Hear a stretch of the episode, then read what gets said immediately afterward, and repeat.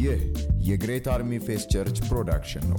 ራእያችን ሌላ ሰራዊት ሊያስነሱ የሚችሉ ሰራዊትን ማስነሳት ሲሆን ዓላማችን ደግሞ በአዲስ ኪዳናዊ የሕይወት ሥርዓት የሚመላለሱና በእምነት የሚኖሩ ጠንካራ ትውልዶችን ማፍራት ነው። ኑ በእውነት ዕውቀት ይታጠቁ፣ በነፃነት ኖረው ነፃ አውጪ ይሁኑ። ሃሌሉያ የደረስንበትን ዛሬም እንቀጥላለን። በጣም ጥሩ ደረጃ ላይ ደርሰናል። ዛሬ ኤፌሶን ምዕራፍ አንድን ዛሬ እንጨርሳለን፣ እንዘጋለን ማለት ነው። ኤፌሶን ምዕራፍ አንድ ከ20 እስከ 23 ያለውን ዛሬ በደንብ detail እናይና ምዕራፍ አንድን ዛሬ እንጨርሳለን ማለት ነው። ምዕራፍ አንድ በዛሬ ያልቃል። ሃሌሉያ ዛሬ እንግዲህ በክፍል አምስት ከምንማረው ውስጥ ክፍል አምስት ኤፌሶን አንድ ከ15 እስከ 23 ያለውን ነበር። ይህን ክፍል አምስት እና ቀጣዩም ደግሞ ጥናት ስድስትን ዛሬ የምንጨርስበት ይሆናል። እንግዲህ በሌላ ክፍልና በሌላ ጥናት ደግሞ እንቀጥላለን ማለት ነው። chapter two ስንገባ ዛሬ chapter one ን የምንጨርስበት ይሆናል። ከ20 እስከ 23 ያለውን እናያለን ማለት ነው። የምንባብ ክፍሉን መጀመሪያ እናንብብና ሁላችንም ከዛ በኋላ ከምንባብ ክፍሉ በኋላ ያለውን የምንማርበትን ሀሳብ እናያለን ብዬ አስባለሁ። praise God። የምንባብ ክፍል ኤፌሶን 1 ከ20 እስከ 23 ያለውን ዛሬ እናነብና እዛ ላይ በጣም መልካም የሆነ ሀሳብን ደግሞ እንደምንረዳ አስባለሁ፣ አምናለሁ። ኤፌሶን 1 ከ20 እስከ 23 ያለውን እናነባለን። ክርስቶስንም ከሙታን ሲያስነሳው ስማ፣ የሚገርም ነው።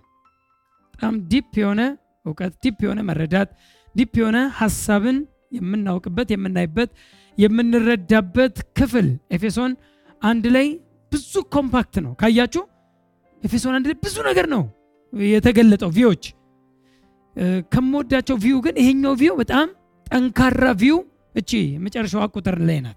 እነዚህ የመጨረሻው ቁጥሮች ላይ ያጠነከረበት ወይም ሊያስረዳ የሞከረበት በጣም ሀሳብ አለ።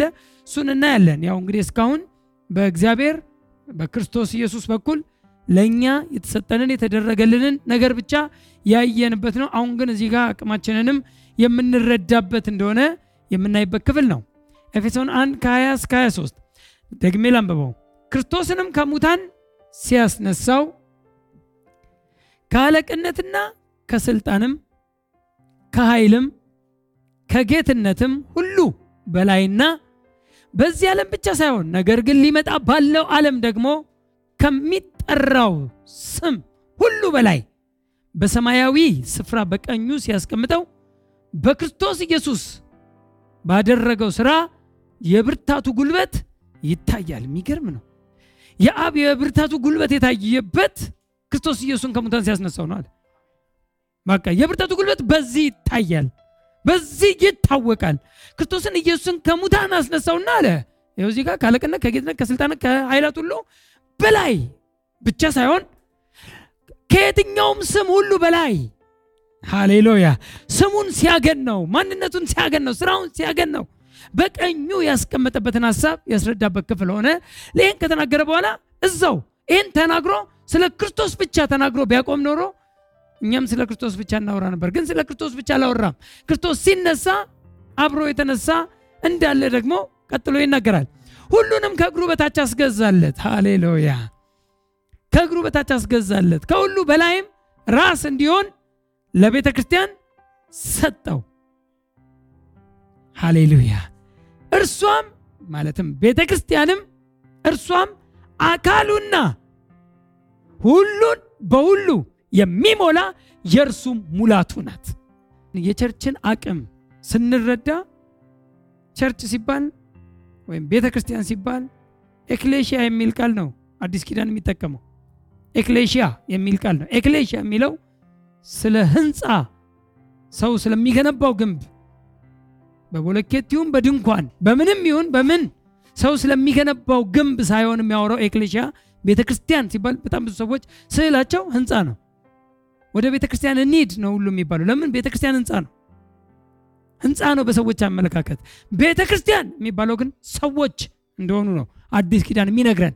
ኤክሌሽያ የሚለው ለአንድ ዓላማ ተጠርተው የወጡ ህዝቦች፣ ሰዎች ማለት ነው።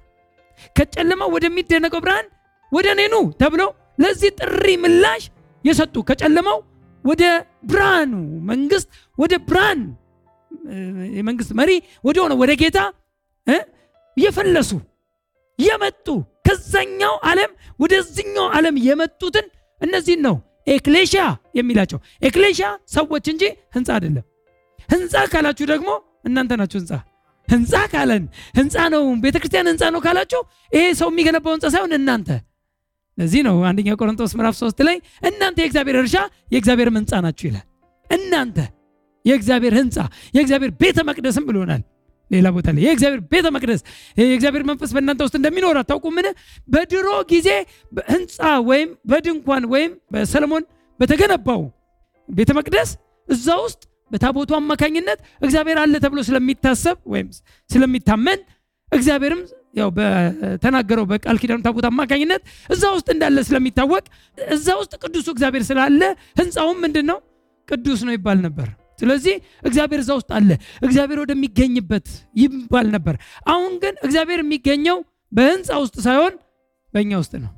የእግዚአብሔር መገኛዎች ሆነናል። እኛ ቤተ ክርስቲያን ሲባል ኤክሌሽያ የሚለው ሰዎችን እንጂ አሁን እኛ ሁላችን ስንወጣ እግዚአብሔር እዚህ ውስጥ ምን ይሰራል?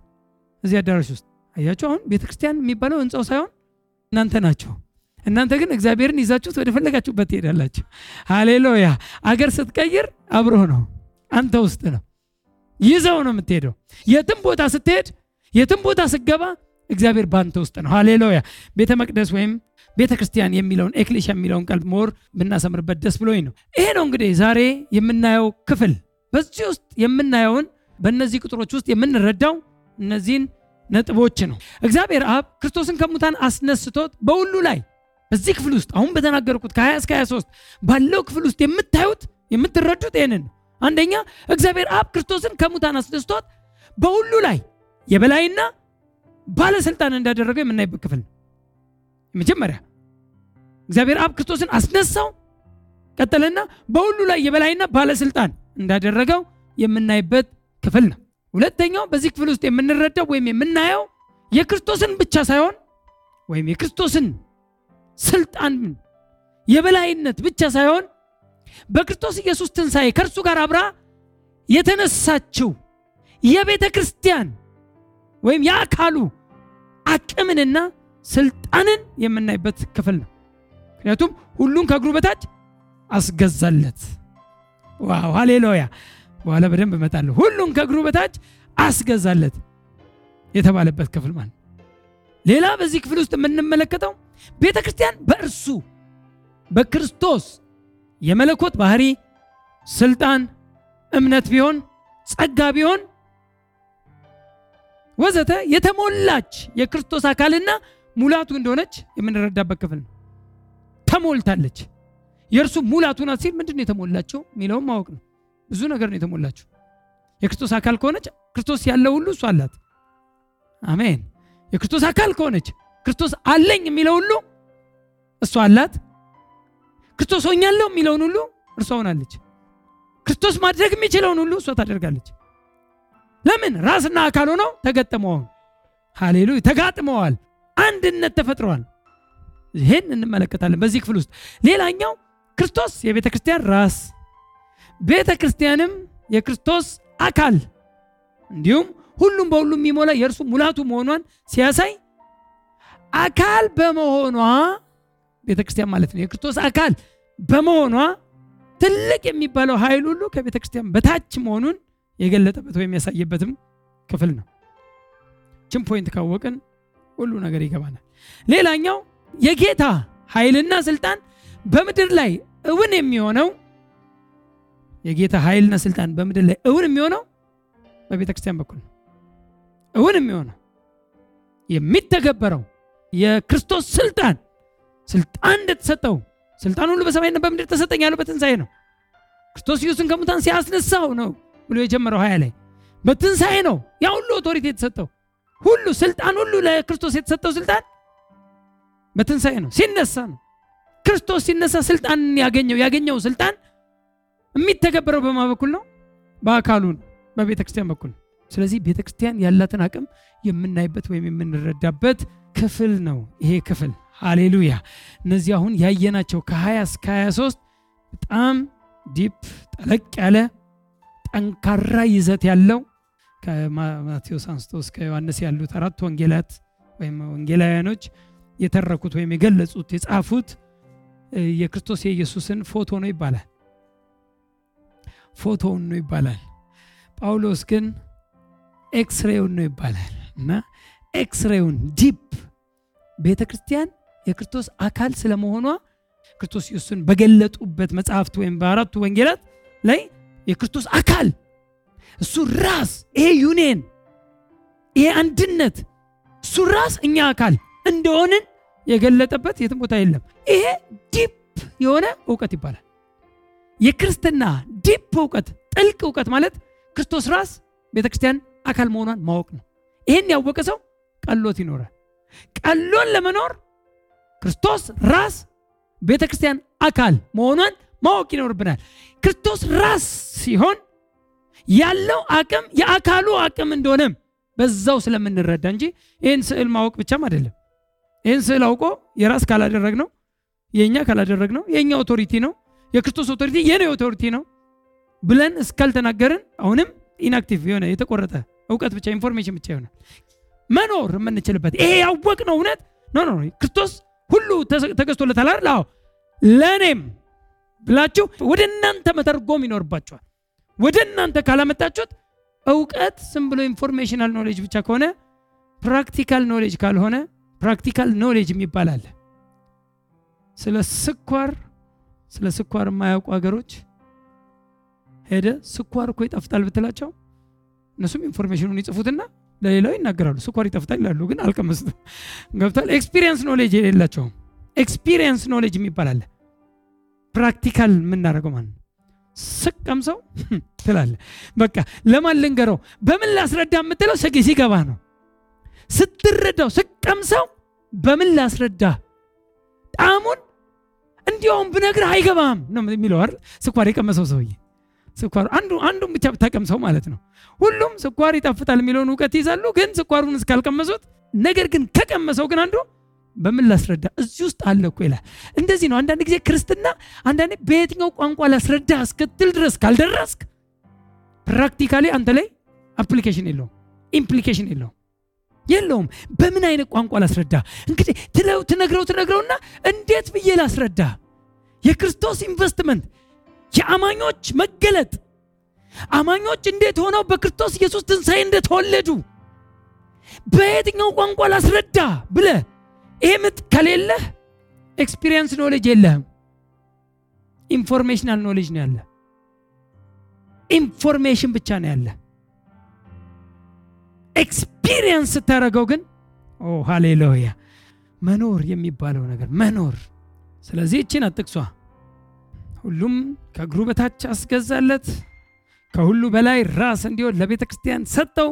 እርሷም አካሉና ሁሉም በሁሉም የሚሞላ የእርሱ ሙላቱ ናት። በጣም ይገርመኛል። ይሄ ኤፌሶን 1 22 እና 23 እንዲሁም ደግሞ ሄዳችሁ ምናልባት አብራችሁ the same verse ሄዳችሁ ማየት ከፈለጋችሁ ቆላስያስ ምዕራፍ 1 18 እና 19 ሄዳችሁ ነው የምትመለከቱት። ደግሞ እዛም ይገልጻል። ክርስቶስ ኢየሱስ ከሙታን ሲነሳ ከሙታንም በኩር ይለውና ከዛ ስለ አካሉና ስለ ቤተ ክርስቲያን ራስ መሆኑን ደግሞ picture ያደረገበት ነው። ስለዚህ ራስና አካል ነን። ራስና አካል ክርስቶስ የቤተ ክርስቲያን ራስ ነው። የቤተ ክርስቲያን ራስ ነው። ራስ ያለ አካል፣ አካልም ያለ ራስ ሙሉ አይደለም። አይደል? አሁን ጭንቅላት ብቻ አካል አይባልም አይደል?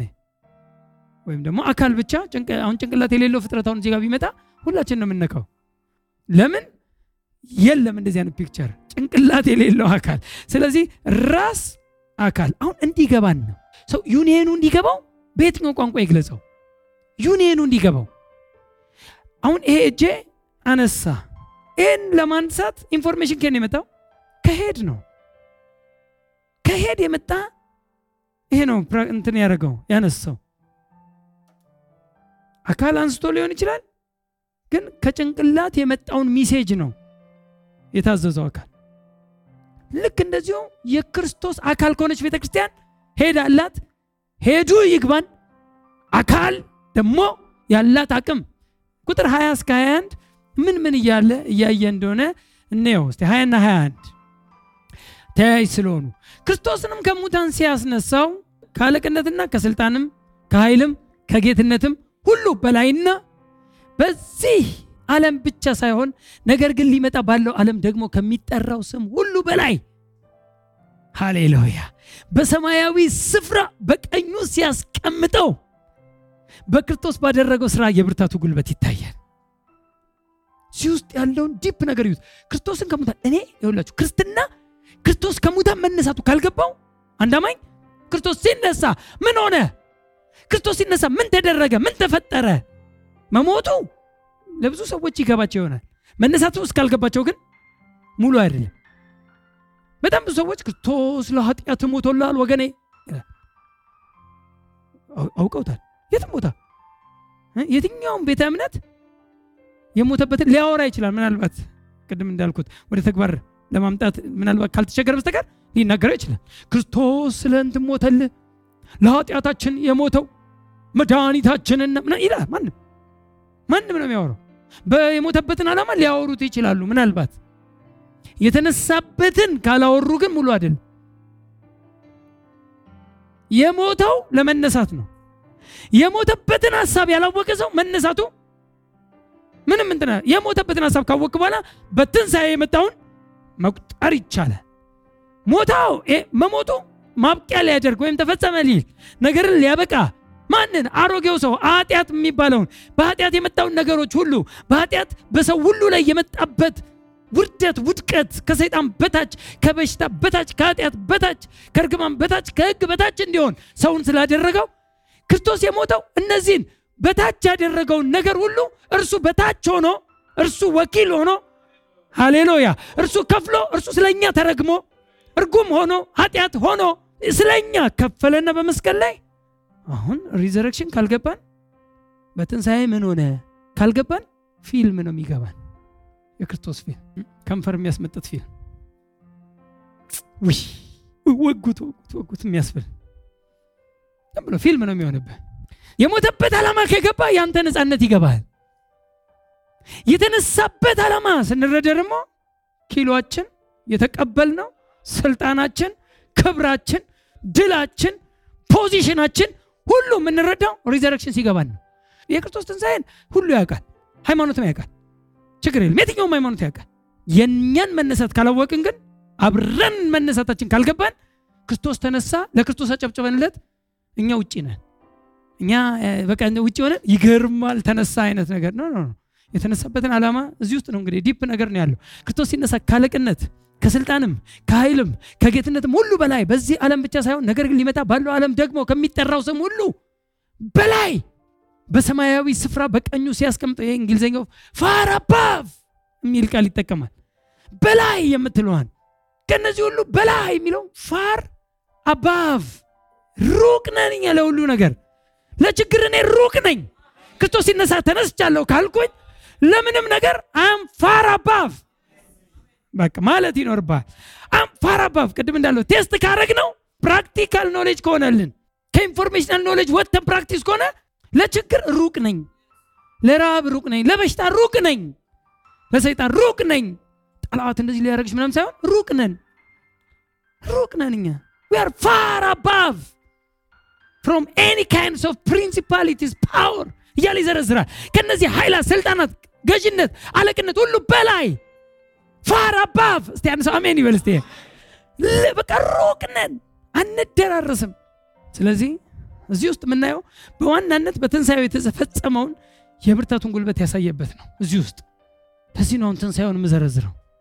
ሌላኛው የምናየው እዚህ ውስጥ በትንሣኤው ጉልበት ውስጥ ወይም በትንሣኤው ጉልበት ሁሉ የሚንበረከክለትን የክርስቶስን ከስሞች ሁሉ በላይ የሆነውን ስም የገለጸበት አንዱ ካያችሁት በዚህ ዓለም ብቻ ሳይሆን ነገር ግን ሊመጣ ባለው ዓለም ደግሞ ከሚጠራው ስም ሁሉ በላይ የስሙንም ጉልበት የገለጸበት ነው በሰማያዊ ስፍራ በቀኙ ሲያስቀምጠው ከሚጠራው ስም ሁሉ በላይ ስለዚህ በትንሣኤው ጉልበት ሁሉ የሚንበረከክለትን የክርስቶስን ከስሞች ሁሉ በላይ የሆነውን ስም የገለጸበት ነው። ሶስተኛው ክርስቶስ በአብ ቀኝ የተቀመጠበትን ጉልበትና ትርጉም የገለጸበትም እንደሆነ እንረዳለን። እነዚህ ሶስት ነገሮች ነው እዚህ ውስጥ የምታዩት። በዋናነት በትንሣኤ የተፈጸመው እናያለን። በትንሣኤው ጉልበት ውስጥ የሚንበረከክ ሁሉ የሚንበረከክለትን የስሙን ታላቅነት እናያለን። ክርስቶስ በአብ ቀኝ የተቀመጠበትን ጉልበትና ወይም ትርጉም በቀኝ መቀመጥ ትርጉም ምንድን ነው የሚለውን የምንረዳበት ነው። በቀኝ ሲባል በግራ የሚባል እንዳታስብ፣ ግራና ቀኝ አታስብ። አሁን እናወራለን። እሱ ነው የግራና ቀኝ ጉዳይ አይደለም። ይህንንም ትርጉም የምንረዳበት በቀኙ ሲያስቀምጥ ብዙ ቦታ ላይ ካያችሁ በቀኙ በቀኝ ሲያስቀምጠው እስቲ እናያለን በዝርዝር ፕሬዝ ጋድ በክርስቶስ መነሳት የተፈጸመው ምንድን ነው? በክርስቶስ መነሳት ምን ሆነ? ከክርስቶስ ጋር መሞትና መቀበር ውስጥ የምናየው የአሮጌው ሰው ማንነትና አይደል? ሁልጊዜ ክርስቶስ ሞተ ሲባል አዳም ሞተ ነው። አሮጌው ሰው ሞተ። የአሮጌው ሰው ባህሪ ሁሉ አብሮት ሞተ። የክርስቶስ ሞት ስታወሩ አሮጌውን ሰው አስቡት። የክርስቶስን ትንሣኤ ስታስቡት ደግሞ አዲሱን ሰው አስቡት። ባጭሩ አዲሱ ሰው አዲስ ፍጥረት የሚባለው አዲስ ፍጥረት የሚባለው በትንሣኤ ነው። አሁን ይህንን ነው መረዳት። በአሮጌው ነው ወይስ በአዲሱ ነው? በማን እንደሆነ አዳም ነው የሚገባው። ሁሌ በቃ የወደመ life ክርስትና ትግል ነው ካለ ክርስትና መከራ ነው። ክርስትና ወገነ አልጋ ባልጋ አይደለም፣ አልጋ ባልጋ ነው። አሁን ልግለጽላችሁ። ክርስትና አልጋ ባልጋ ጌታ ይባረክ። ኮብል ውስጥ ይከታል። መከራ ነው። ጌታን ስትቀበል አብሮ መከራም እንዳለ ቢነግሩ ይላል። ልክ ጌታን ስትቀበል አብሮ መከራ እንዴ ከመከራ ወደ መከራ ነው እንዲያጋባን ጌታ ወደ እኔ ኑ እኔ ማሳርፋችኋለሁ እንጂ ሬስት ካልሆነ ለምን ወደ እሱ እመጣለሁ? እኔ እንዴ ለምን እመጣለሁ? እንዴ እኔ ላርፍ ነው የመጣሁት። እኔ ወደ መከራ እኔ ወደ መከራ እንዲያመጣኝ አልመጣሁም። እኔ በፓካውስ ኑሮ እንድኖር ነው። ጌታ ይባረክ እንዲቀለኝ ነው። ወደ እኔ ኑ እኔም አሳርፋችኋለሁ። እስቲ አንድ ሰው አሜን ይበል። እስቲ ትርጉም ሲገባ ታርፋለህ። እኔ የመጣሁት ለእረፍት ነው። ያኔ ከየትኛውም problem ጋር ትፋታል። አዎ እንጂ ክርስትና እንግዲህ ያው እንትን አይደለም ምናም ክርስትና ያው መከራ ነው ክርስትና ምናም ሲል ከዛ እንትን ታደርግ እናንተም ያው ትደግመዋለህ። ከዛ በኋላ ልክ ሲመጣ ችግሩ ወይ አታባረው። ለምን አላ ቋንቋ ሰጥተዋል። ችግሩን እንኳን አታባረው። በዚች በ corrupted ዓለም ውስጥ እስካለን በሽታማ ችግር እንደ በሽታማ ሁላችን እኮ ያገኘናል ይላል። በዚች ኮራፕትድ በተበላሸች ዓለም ውስጥ አይደል የምንኖረው? ዓለም ለእኔ ትላለህ አንተ ደግሞ እኔም ለዓለም ከተሰቀልኩበት ከክርስቶስ ኢየሱስ መስቀል በቀር ሌላ ትምክት ከኔ ይራቅ ትላለህ። ዓለም ለእኔ ተሰቅላለች፣ እኔም ለዓለም ተሰቅያል። ክፉ ከሆነው ከአሁኑ ዓለም ያድነን ዘንድ እስቲ አሜን። ከክፉ ዓለም እኔ ምን ብያለሁ? ድኛለሁ። ክፉ ከሆነ ከአሁኑ ዓለም ከአሁኑ ዓለም ያድነን ዘንድ እንደ አምላካችን ፈቃድ ሃሌሉያ። ክፉ ከሆነ ዓለም እኔ ድኛለሁ። አትስፋኝ፣ አብረህ አታጋባኝ፣ ከዚህ እንትን ከወደቀው ዓለም ጋር አታጋባኝ፣ አልፈልግም። ስለዚህ መነሳት ወይም ትንሣኤ የሚለው ትርጉም አንደኛ ዳግም ህይወትን ማግኘት ትንሣኤ ሲባል እነዚህን ቋንቋዎች አይምሯችሁ ውስጥ ይግባ። ትንሣኤ ወይም ተነስተናል። ኤፌሶን ሁለት ሰባት ላይ ከእርሱ ጋር አስነሳን ሲል okay ከእርሱ ጋር ተነስቻለሁ። መነሳት ማለት ትልና ትርጉም ይህን ስጥ። ኤፌሶን አንድ አሁን የክርስቶስን መነሳት ተናገረና አካሉና ራስ መሆናቸውን ደግሞ ተናገረ። እዚሁ ጋር ቆሙ። ክርስቶስ መነሳቱን ብቻ ነው የነገረን። ሁለት ሰባት ስትመጣ ግን ከእርሱ ጋር አስነሳን። እሱን እዚህ ጋር በቀኙ ተቀመጠ አለ። እኛንም ከእርሱ ጋር አስቀ አሁን የእኛ ፓርቲ ይመጣል አለ። አሁን ሃሌሉያ። እርሱ ሲነሳ አካሉም አብሮ ከተነሳ አካሉን ትቶት አልተነሳም። አካሉ ነን ከተባለ አካሉ ሲነሳ አብረን ተነስተናል። እሱ በተቀመጠበት አካሉም አብሮ ተቀምጧል። ሃሌሉያ። ክርስትና ይሄ ሲገባ እና ተነሳው ስትል ዳግም ህይወትን አገኘው። አዲስ ህይወት ሆኖልኛል። የዘላለም ህይወት እንዳላችሁ ታውቁ ዘንድ በእግዚአብሔር ልጅ ስም ለምታምኑ እንጽፍላችኋለሁ አለ ዮሐንስ በመልእክቱ። የዘላለም ህይወት እንዳላችሁ ታውቁ ዘንድ እሱ ነው የሚያውቀው አትበል፣ ታውቅ ዘንድ ተብለሃል። የዘላለም ህይወት እንዳላችሁ ታውቁ ዘንድ በእግዚአብሔር ልጅ ስም ለምታምኑ እስቲ አንድ በእግዚአብሔር ልጅ ስም ለምታምኑ ይህን እጽፍላችኋለሁ። በእግዚአብሔር ልጅ ስም ያመነ ሁሉ የዘላለም ህይወት አለው። ህይወት ነው። resurrection ውስጥ ገባን። ክርስቶስ ሲነሳ ተነሳው። ኢየሱስ ሞተ። ሰው ሁሉ አለቀሰ፣ አነቡ። እነ ማርያም አለቀሱ። ሁሉ ግራ ገባው። የኤማውስ መንገዶች መንገደኞች ሁሉ ግራ ገባቸው። ምንድን ነው አለ ጌታ መጣና የኤማውስ መንገደኞች ምንድን ነው ሲላቸው፣ እንዴ አልሰማም እንዴ ለሀገሩ እንትና እንዴ አዲስ ነህ እንዴ አሉት። ይቤዠናል ያለው ያድነናል ያልነው እኮ ሞተ አሉት። ለጌታ እኮ ነው የሚነግሩት። አዝነዋል። እንደዚህ እየጠወለጋችሁ ነው ያለው ጌታ ራሱ። ምንድን ነው ምንድን ነው እንዲህ የምትነጋገሩ ሲል እዚህ ከተማ አይደለም እንዲ ያሉት አልገባም እንዲ ያሉት እሱ ያድነናል ያልነው ይኸው ሞቶ ተቀበረ አይደል ያሉት ተቀበረ። እሱ ነው እኮ እያዋራቸው እያዋራቸው እያዋራቸው ሄደና በኋላ ላይ ልክ ምግብ ሲበሉ አይናቸው ተከፈተ። ምግብ ሲበሉ አብሮ ልክ ሲቆርሱ አይናቸው ተከፈተ። ሲናገረን እኮ ልባችን ይቃጠልብናል ነበር አሉ። ማለት የሆነ እንትን ያደረገው ነበር፣ ያሞቀው ነበረ። እየጦለገ የነበረው ማንነታቸውን revive ያደረገው ነበር፣ ያነሳሳው ነበር፣ ያበረታታቸው ነበር። ግን እሱ ተነስቷል። ሕያውን ከሙታን መካከል ለምን ትፈልጉታላችሁ እንዴ? እሱ እኮ ምንድን ነው? ሕያው ሕያው በሉልኛ። is living living ነው፣ dead አይደለም። በ dead መካከል በሙታን መካከል በሞቱና በተኙ መካከል ትፈልጉታላችሁ እንዴ? አለ ረሳችሁት እንዴ ይላል። አንዳንድ ሰው እኮ ሲረሳ ነው የሚጠወልገው። ሲረሳ ነው። ረሳችሁ እንዴ? በገሊላ እንደነገራችሁ ተነስቷል። ገሊላ ሲነግራችሁ እንደነበረ እርሱ ምን ብለዋል? ተነስቷል። ይህ መርሳት የሚባለው አደጋ ነው።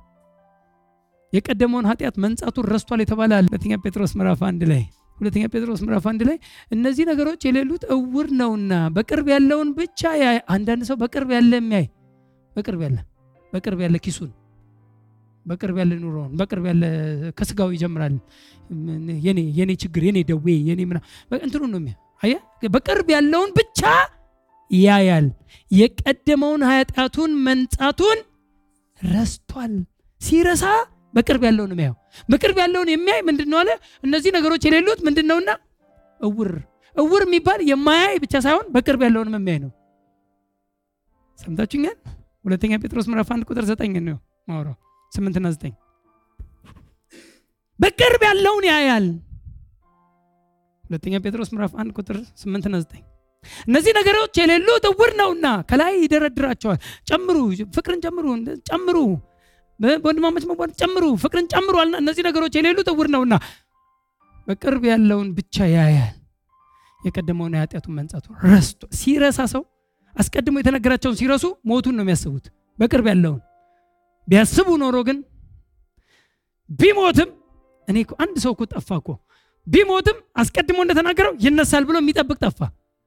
ሁሉ በቃ ሲሞት በቃ ልክ እንደ ሁሉ ለምን አክስቱን አጎቱን ቀብሯላ ያውቃል ህዝቡ። ሞተ ማለት ወደ ቤቱ እንደሚመለስ ንፍሮ እየበላ እንደሚመለስ ሁሉ ያውቃል። ይህን ቋንቋ እንዴት አድርጎ ይቀበል? ዳግም ህይወትን ማግኘት ማለት ነው። እስቲ አሜን። ሞቶ ነበር ወይ ኢየሱስ? አዎ ሞቶ ነበረ። ግን ሲነሳ ምን ሆነ? ዳግም ህይወት፣ ህያው ህያውን። እስቲ አንድ ሰው አሜን። ስለዚህ የክርስቶስን ብቻ ህያውነት አታስብ።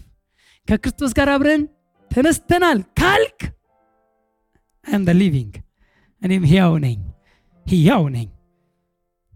አሜን። ይህን እየተረጎመ ሁለተኛው ዳግም መነሳት የሚለው የእግዚአብሔር ልጅ መሆንን ያመለክታል። አንደኛ ጴጥሮስ አንድ ሶስት ላይ ውስጥ እንመልከቱ። ክርስቶስ ኢየሱስን ከሙታን በመነሳቱ ሁለተኛ ጊዜ ወለደ ይላል። አያችሁ፣ በመነሳቱ መወለድ። ክርስቶስ ሲነሳ ተወለድን። እሱ ልክ ከሙታን ሲነሳ ከሙታንም በኩር ሆኖ ተነሳ። በኩር የሚለውን እንግሊዝኛው first born from the ነው የሚለው። first ምን born እንጂ raise አይልም። first raise አይደለም የሚለው ከሙታን የመጀመሪያ የተነሳ ሳይሆን የሚለው ከሙታን በኩር ሆኖ የተነሳ ነው የሚለው። ቋንቋ ከገባችሁ first raise ማለት መጀመሪያ የተነሳ ማለት ነው። እንደዛ ላወራ ቃሉን ሄዳችሁ ውስጥ first born from the dead ከሙታንም የመጀመሪያ የተወለደ ስለዚህ ኢየሱስ ሲነሳ ተወለደ።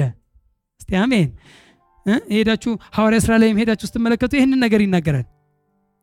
ክርስቶስ ኢየሱስን ከሙታን አስነስቶት አለ። አንተ ልጄ ነህ እኔም ዛሬ ወለድኩ የሚለው ቃል ለእናንተና ለልጆች ይኸው ተፈጸማል። አንተ ልጄ ነህ እኔ ዛሬ ወለድኩ የሚለው ቃል ተፈጸመ። አንተ ልጄ ነህ እኔ ዛሬ ወለድኩ የሚለው መዝሙር ሁለት ሰባት ላይ የነበረው ቃል ክርስቶስ ኢየሱስ በማርያም ሲወለድ አይደለም የተፈጸመው ከሙታን ሲነሳ እንጂ። እስቲ አሜን አስነስቶት ብላቴናውን ምን አድርጎ አለ? አስነስቶት ይኸው ለእናንተና ለልጆቻችሁ ይኸው ፈጸመው። አንተ ልጄ ነህ። ልጅ ሆኖ ተነሳ ኢየሱስ። ኢየሱስ ብቻ አይደለም ልጅ ሆኖ የተነሳው። ክርስቶስ ኢየሱስን ከሙታን ሲያስነሳ ሁለተኛ ጊዜ የወለደን እኛም። እስቲ አሜን። የክርስቶስ መወለድ ብቻ ሳይሆን የክርስቶስ አሁንም የእግዚአብሔር ልጅ ሆኖ መገለጥ ብቻ ሳይሆን እኛም የማ ልጆች ሆነን ተነሳን የእግዚአብሔር ልጆች ትንሣኤ ስታስብ የእግዚአብሔር ልጅ። ልጅነት አዲስ ፍጥረትነት አዲሱ ማን አዲሱ ሰውነት አዲሱ ማንነትን ልታወራ ይገባል። ትንሣኤ ስታወራ ሶስተኛው ጽድቅና ቅድስና መቀበል እንደሆነ ይናገራል። ሮሜ 4 ከ24 እስከ 25 ስለ በደላችን አልፎ የተሰጠውን እኛንም ስለ ማጽደቅ ከሙታን የተነሳውን ይላል አንድ ሰው አሜን። በቃ ከሙታን ሲነሳ ለምንድን የተነሳው? እኛን ስለ ማጽደቅ ስለ በደላችን አልፎ ተሰጠ። በደል ስታስብ መስቀል ላይ ያለቀ ስለ በደሌ ስለ ኃጢአቴ በመስቀል ላይ ስለ በደላችን አልፎ የተሰጠውን። ቀጥሎስ እኛን ምን ስለማለት? ስለ ማጽደቅ ከሙታን የተነሳውን። ከሙታን ከተነሳ ኢየሱስ አንተም ከእርሱ ጋር እንደተነሳ ከገባ ጻድቅ ፍጥረት ነህ። እስቲ ጻድቅ ነኝ በሉ ኃጢአተኛ ነኝ ብለ ሃይማኖት ሁሌ የሚከረክመ እኛ ኃጢአተኛ ነን። ሁሌ confess እንድታደርግ የሚያደረገ ጻድቅ ነኝ በል ብሎ አያውቅም ሃይማኖት። ጻድቅ ነኝ በል የሚልህ እዚህ church ነው። በክርስቶስ ጸድቀናል። በክርስቶስ በመወለድ ጸድቀናል። ጻድቅ ሆነናል። እኛ ከቃልና ከክርስቶስ ነው የምንጀምረው። ከሁኔታዎች አንጀምርም። ሃሌሉያ! ስለዚህ አራተኛው ተነሳን ስትል ወይም መነሳት የሚለው ከየትኛውም ኃይላትና system ሁሉ በላይ ከፍ ማለትን ወይም የበላይነትን የሚያሳይ ነው። ለዚህ ነው ኤፌሶን አንድ ቅድም የጀመርኩት። ክርስቶስ ኢየሱስን ከሙታን ሲያስነሳው አለና ቀጣይ ያወራው ምንድን ከአለቅነት ከጌትነት ከኃይላት ከስልጣናት ሁሉ በላይ። ስለዚህ ተነሳ ሲባል ከነዚህ ሁሉ ኃይላት በላይ። እስቲ አንድ ከየትኛውም ኃይላት በላይ ከፍ ማለትን ያሳየበት። ከየትኛውም? ኦ ሃሌሉያ! ከየትኛውም ስም ከተሰጠው ነገር ሁሉ በላይ መሆንን የሚያመለክት ነው። praise God አንደኛዋ ትንሣኤ ስለሆነች። ሁለተኛው ጉልበት ሁሉ የሚንበረከክለትን ስም ይናገራል ትንሣኤ ላይ እዛች ቅድም ያነበብናት ቦታ ላይ ሶስት ነው። አንደኛው መነሳትን ነው። መነሳቱን አሳየን። መነሳት ማለት ያው ሁለተኛው ጉልበት ሁሉ የሚንበረከክለት ስም። ትንሣኤ ውስጥ አሁንም ያየነው እዛ ጋ እዛች ክፍል ውስጥ ያየነው ሀያና ሀያ አንድ ላይ ቁጥር ውስጥ ያየነው ኢየሱስ የኢየሱስ ስም ሊሰየም ከሚችለው ስም ሁሉ በላይ መሆኑን የሚጠቁም ወይም የሚያሳይ ነው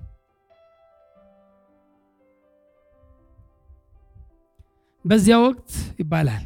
ጳውሎስ ይህን ሲናገር በዚያ ወቅት ከመላእክት ወይም ከአጋንንት ውጪ እኛ ብዙ ጊዜ ወይ ለአጋንንት እንሰጠዋለን ይህን ቃል ወይ ለመላእክት ነው የምንሰጠው። ልክ ነው። ከነዚህ ውጪ ግን በዛ ወቅት በዛ ወቅት አንድ የሆነ ሀሳብ ነበራቸው። የኤፌሶን ወይም የነበረው ቸርቾች ሁሉ አንድ እውቀት አላቸው። አንድ እውቀት አላቸው። ከነዚህ ውጪ ረቂቅ ኃይላት ይኖራሉ ተብሎ ይታመን ነበር በጣም ረቂቅ የሆኑ ኃይላት ይኖራሉ ተብሎ ይታመን ስለነበር የኢየሱስም ከሁሉ በላይ መሆኑን የገለጸበትም ነው። ረቂቅ አሉ? እሺ ይኑሩ። ከነሱ በላይ ነው አለ ጳውሎስ። የኢየሱስም ከስሞች ሁሉ ሊመጣ ባለውም ዓለም ቢሆን በዚህም ቢሆን አሉ የምትሏቸው ስም የተሰጣቸው ኃይላት በሏቸው ረቂቅ ኃይላት በሏቸው አጋንንት በሏቸው መላእክት በሏቸው ከነዚህ ሁሉ ስም የሚበልጥ ስምን ወረሰ ኢየሱስ ከሁሉ የሚበልጠውን ስም ወረሰ። ከሁሉ የሚበልጠውን ስም ያዘ። ጉልበት ሁሉ የሚንበረከክለትን ስም ያዘ። ጉልበት ሁሉ ኢሳይያስ 45 23 ላይ ጉልበት ሁሉ የሚል ስላለ ጉልበት የሚንበረከክለት ጉልበት ሁሉ የትኛውም ኃይላት የሚንበረከክለት ስም ማለት መሆኑን ልንረዳ ይገባል።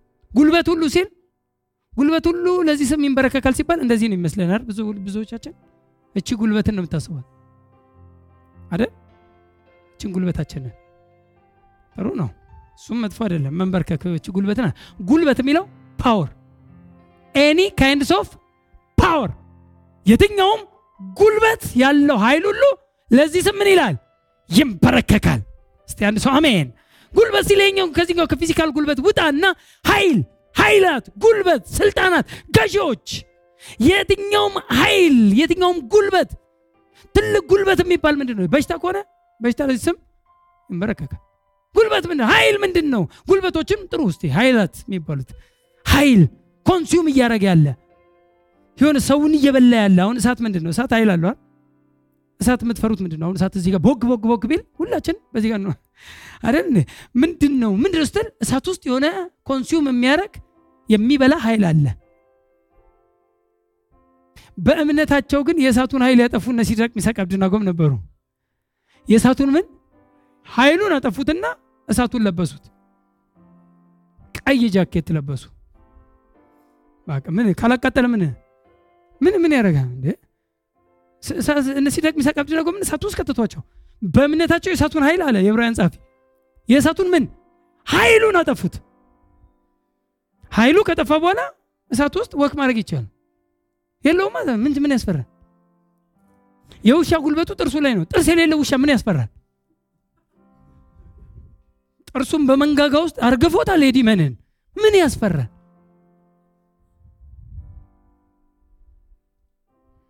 ጭንቅላቱን ፈጨው ይላል። ክራሽ አረገው ይላል። ጠላቴ እንዲህ ብትለኝም ጠላቴ እንዲህ ቢለኝም ጠላቴ ምና ጠላቴ የሚል ተው። ጭንቅላቱ የተፈጨ ነው። ምን ያውቃል እሱ? በሰው ጭንቅላት አይደል የሚያስበው እሱ ጭንቅላት ስለሌለው ራሱን ፈጨው አይደል የሚለው ራሱን ትቀጠቅጣለህ የሚለውን እኮ ክራሽ አረገው ነው የሚለው። ሂ ክራሽድ በቃ ተፈጨ እኮ እሱ እኮ በቃ መኪና የሆነ ነገር ፍጭት አድርጎት እንደሚሄድ ተፈጭቷል እኮ እሱ። ምን ያስባል እሱ? ጠላቴ እንዲህ ብትለኝ ጠላት ሲጻፈው ደብዳቤ አቤት አቤት የኛ ህዝብ የኛ ህዝብ ደብዳቤ ያጽፈዋል። የሆነ እኔ እኮ ማያረጉት የለም እኮ በቃ ደብዳቤ ያጽፉታል። ጠላት እንዲህ ጠላት ከየት ያላሰበውን እኔ እንኳን አላውቀውም የሚለውን ነው። ዲመንን ሄደህ ብጠይቀው ብናገኘው ብናገኘው ብጠይቀው ኧረ እኔ አላውቀውም ነው የሚለው። የምን ደብዳቤ ነው የሚለው? ጴንጤ ግን ይወዳል ጠላት የጻፈው ደብዳቤ። anyway any kinds of power ለዚህ ስም ይንበረከካል። ፊልጵስዩስ ሁለት ላይ በዚህ ምክንያት ደግሞ እግዚአብሔር ያለ ልክ ከፍ ከፍ አደረገው። ከላይ ሞቱን ነው የሚያወራው። ከዚህ በላይ ከዚህ ቁጥር በላይ ሄዳችሁ ስታዩ በሞቱ የተፈጸመውን ይህንን አያያዘው። በዚህ ምክንያት ብሎ በዚህ ምክንያት ይላል። በዚህ ምክንያት ደግሞ እግዚአብሔር ያለ ልክ ከፍ ከፍ አደረገው፣ ከስም ሁሉ በላይ ያለውን ስም ሰጠው። ለምን አለ? ይህም በሰማይና በምድር ከምድርም በታች ያሉት ሁሉ በኢየሱስ ስም ይንበረከኩ ዘንድ። እስቲ አንድ ሰው አሜን። በኢየሱስ ስም ይንበረከካል። የበሽታ ጉልበት ይንበረከካል። የድህነት ጉልበት ይንበረከካል። የአጋንንት ጉልበት ይንበረከካል። የማይንበረከክ ጉልበት የለም። ስሙን ከፍ አድርጎታል። በትንሣኤ ስሙ ከፍ ብሏል። ያን ስሙን ደግሞ የሚገርመው ይዞታል። ሄደም ለእኛ ሰጠን። ለሰዎች የተሰጠ ስም ተባለ። እስቲ አሜን። it's a given name it's a given name። የኢየሱስ ስም የተሰጠ ስም ነው። የተሰጠ ስም አንዴ እነ ጴጥሮስ እንትን ሲያደርጉ ብርና ወርቅ የለንም ያሉትን ታስታውሳላችሁ? ሐዋርያ ሥራ ምዕራፍ ሶስት ላይ ብርና ወርቅ የለንም አሉት፣ ግን አንድ ነገር አለን አሉት። ለዛ ሽባ ሰውዬ ያለንን ግን እንሰጣለን አሉት። ምንድን ያላቸው ብሎ ሲጠብቅ ያለን ስም ነው አሉት። ለሰዎች የተሰጠ ስም ነው። እስቲ አሜን። ያለን የኢየሱስ ስም ነው። በጌታ በኢየሱስ ስም ተነሳና ተመላለስ አሉት። ተመላለሰ። ያለንን እንሰጣለን አሉት። ይሄ የኢየሱስ ስም አንተ አለ። እስቲ አለኝ በሉ። እስቲ የትም ቦታ ላይ ጥራው። ብርጭቆ ሲሰበር ብቻ አይደለም ኢየሱስ አይደለም። የብርጭቆ ጉዳይ አይደለም brother። ጉልበትን ማንበርከኪያ ስም ነው የተሰጠ። any kinds of power ደዌ ሲሆን በጌታ በኢየሱስ ስም ብለ ይህን ስም ጥራበት። ከዛ በኋላ ከስሙ ጋር fight ያርግ። ምን አገባ አንተ? ከዛ እንጂ ያርግ ተናገርና ስሙን እንጂ ያርግ። ከቻለ ይህን ስም ሃሌሉያ። ስለዚህ ምን አለ? ምላስም ሁሉ ጉልበቱ ሊንበረከክ ዘንድ አለና ምላስም ሁሉ ለእግዚአብሔር አብ ክብር ኢየሱስ ክርስቶስ ጌታ እንደሆነ ይመሰክር ዘንድ ነው። የኢየሱስ ስም praise God።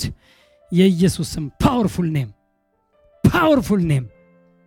ኤፌሶን ላይ አሁን ቅድም ያየነው ከ20 እስከ 21 ይህንን ያወራው ስሙን ሲነሳ ከስም ሁሉ በላይ ከነዛ ጉልበቶች ሁሉ በላይ ስሙን ከፍ ያደረገበትን ሀሳብ ነው ያየ ነው። ስለ ስም የማወራው ለዛ ነው። ስም ብለን ስሙ ብለን አናልፈም። የስሙ ጉልበት ይግባል። ጳውሎስ ለኤፌሶን ሰዎች ስሙ እንዲገባቸው ፈለገ። ይህ ስም ደግሞ ተሰጥቷቸዋል። ስለዚህ ምንም አያትስጉ። የትኛውም ጉልበት እናንተ ጋር የሚመጣ የሚሸነፍ ነው። ለምን? አሸናፊው ሁሉም የሚንበረከክለት ስም ለአንተ ተሰጥተዋል። አንተ ጋር አለ። ስሙ ተሰጥተዋል። ከሁሉ በላይ የሆነውን ስም ለአንተ ሰጥተዋል። ሶስተኛው እዛ ውስጥ የምናየው በአብ ቀኝ መቀመጥ የሚል ነው።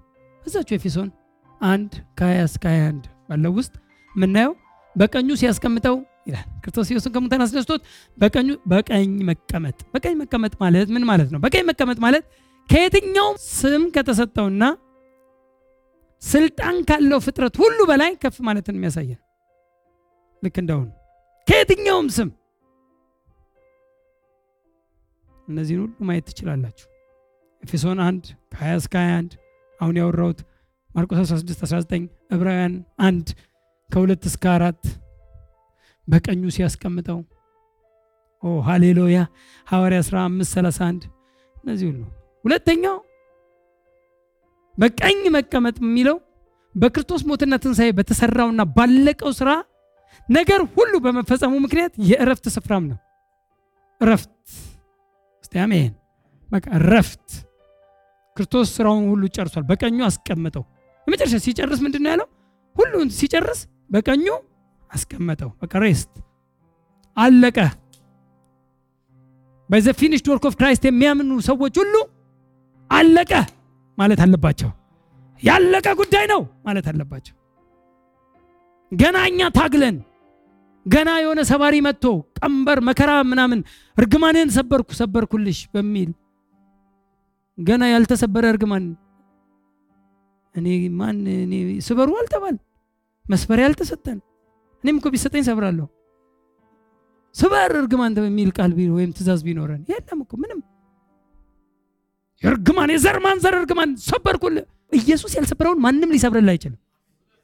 ኢየሱስ ነፃ ያላወጣህን ማንም ነፃ ያወጣኛል ብለህ ማሰብ ተሳስተህ። ኢየሱስ ነፃ ያላወጣህን የሆነ ሰውዬ ነፃ ሊያወጣ የሆነ ሰውዬ ነፃ ሊያወጣ እኛ አርፈናል። rest ላይ ነን። rest ላይ ነን። enjoy የምናደርግ honeymoon ላይ ነን። እኛ እኛ honeymoon ላይ ነን። rest ላይ ነን። አያታግሉን። ገና ማስታጠቢያ ውስጥ አይክተተኝ እግሬን የለም። ማንም ነፃ ሊያወጣ አይችልም። ነፃ ወጥተሃል። እኛ ነፃ የወጣን ነፃ አውጪዎች ነን። እስቲ አሜን። የሁል ቋንቋችን ነን። እኛ ነፃ የወጣን ነፃ አውጪዎች ነን።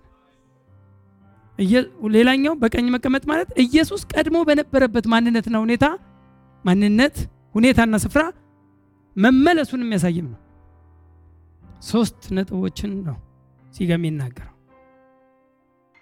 አንደኛው ኢየሱስ በነበረበት በላይ በነበረኝ ክብር ደግሞ አሁን አክብረኝ ብሎ ነበር ኢየሱስ ሲጸልይ በዮሐንስ 17 ላይ ቁጥር አምስት ላይ አሁን በላይ ባለኝ በምድር የሰጠኝን ስራ ሁሉ ፈጽሜ አከበርኩ።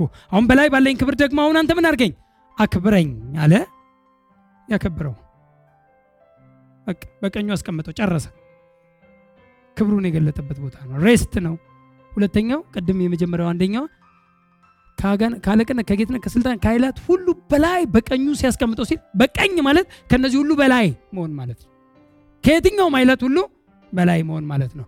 praise God ሁሉንም ከእግሩ በታች አስገዛለት። እችን ሳናውቅ ከሄድን ግማሽ ይሆንብናል። ይሄን ያደረገና አሁን እስካሁን እያወራሁት የኢየሱስን በቀኝ መቀመጥ የኢየሱስም ስም ከስሞች ሁሉ በላይ መሆን ከአለቅነት ከጌትነት ከስልጣናት ሁሉ በላይ መሆኑን መነሳቱን ይህም ሁሉ አየንና ቀጠለና ገና ምን አለ? ሁሉንም እስቲ አንድ ሰው አሜን። እስቲ ሁሉንም በሉልኝ እስቲ። ምንም የቀረ የለም። ሁሉንም ከእግሩ በታች አስገዛለት። አሁን እዚህ ጋር እናወራለን። ከሁሉ በላይም ራስ እንዲሆን ለቤተ ክርስቲያን ሰጠው። እርሷም አካሉና ሁሉን በሁሉ የሚሞላ የእርሱ ሙላቱ ናት። አሁን ሁሉ ከምን በታች? ከእግሩ በታች። እግሩ ምንድን ነው? አካሉ። ሁሉን ከምኑ በታች ነው? ከእግሩ በታች ካለ ከምን በታች? ከአካሉ በታች። አካሉ ማናት? ቤተ ክርስቲያን። ሁሉ የተገዛው ለማን ነው? ለቤተ ክርስቲያን ነው። ሁሉን ከአንገቱ በታች ቢል ለእሱ ብቻ ነው የተገዛው። እሱ ራስ ነው። ሁሉን ከአንገቱ በታች አስገዛለት ቢል ለቤተ ክርስቲያን አልተገዛም ነው። ግን ሁሉን እንደውም ከእጁ ቢል ኖሮ ወይም ከግማሽ ቢያደርገው ኖሮ ይቀላቀልብን ነበር። አመጣና ታች አደረገው። እስቲ አሜን። ሁሉን ከምኑ በታች እግሩ ማን ነው? አካሉ ናት። አካሉ ማናት? ቤተ ክርስቲያን ናት። ሁሉ የተገዛው ለማን ነው? ለቤተ ክርስቲያን ነው። ለቤተ ክርስቲያን ያልተገዛ ጉልበት የለም።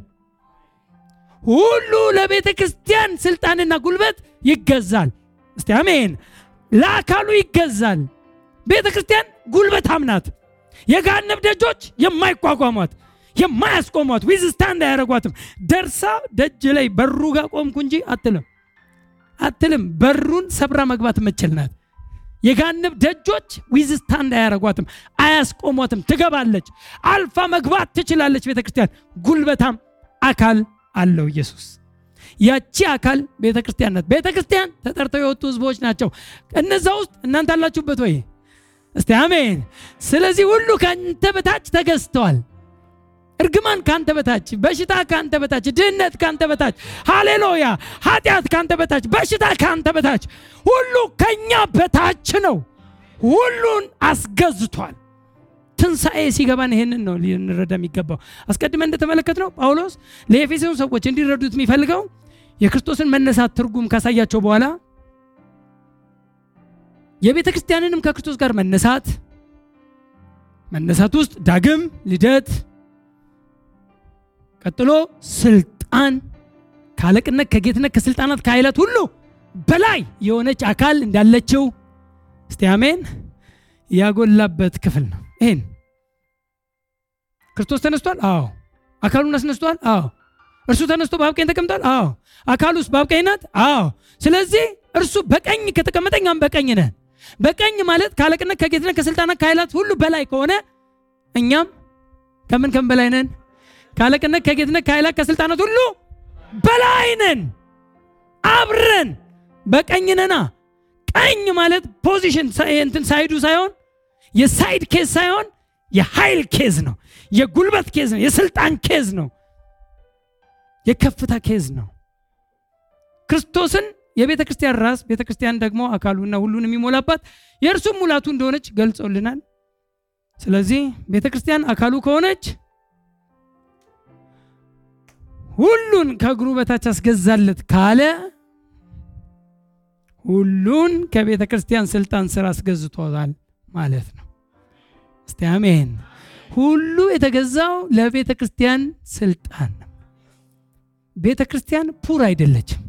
ቤተ ክርስቲያን አቅም የሌላት lame አይደለችም። የሆነ ልፍስፍስ አይደለችም። ቤተ ክርስቲያን giant ናት። ሃሌሉያ! ጉልበታም ናት። ምንም ነገር break አድርጋ የምትገባ ናት።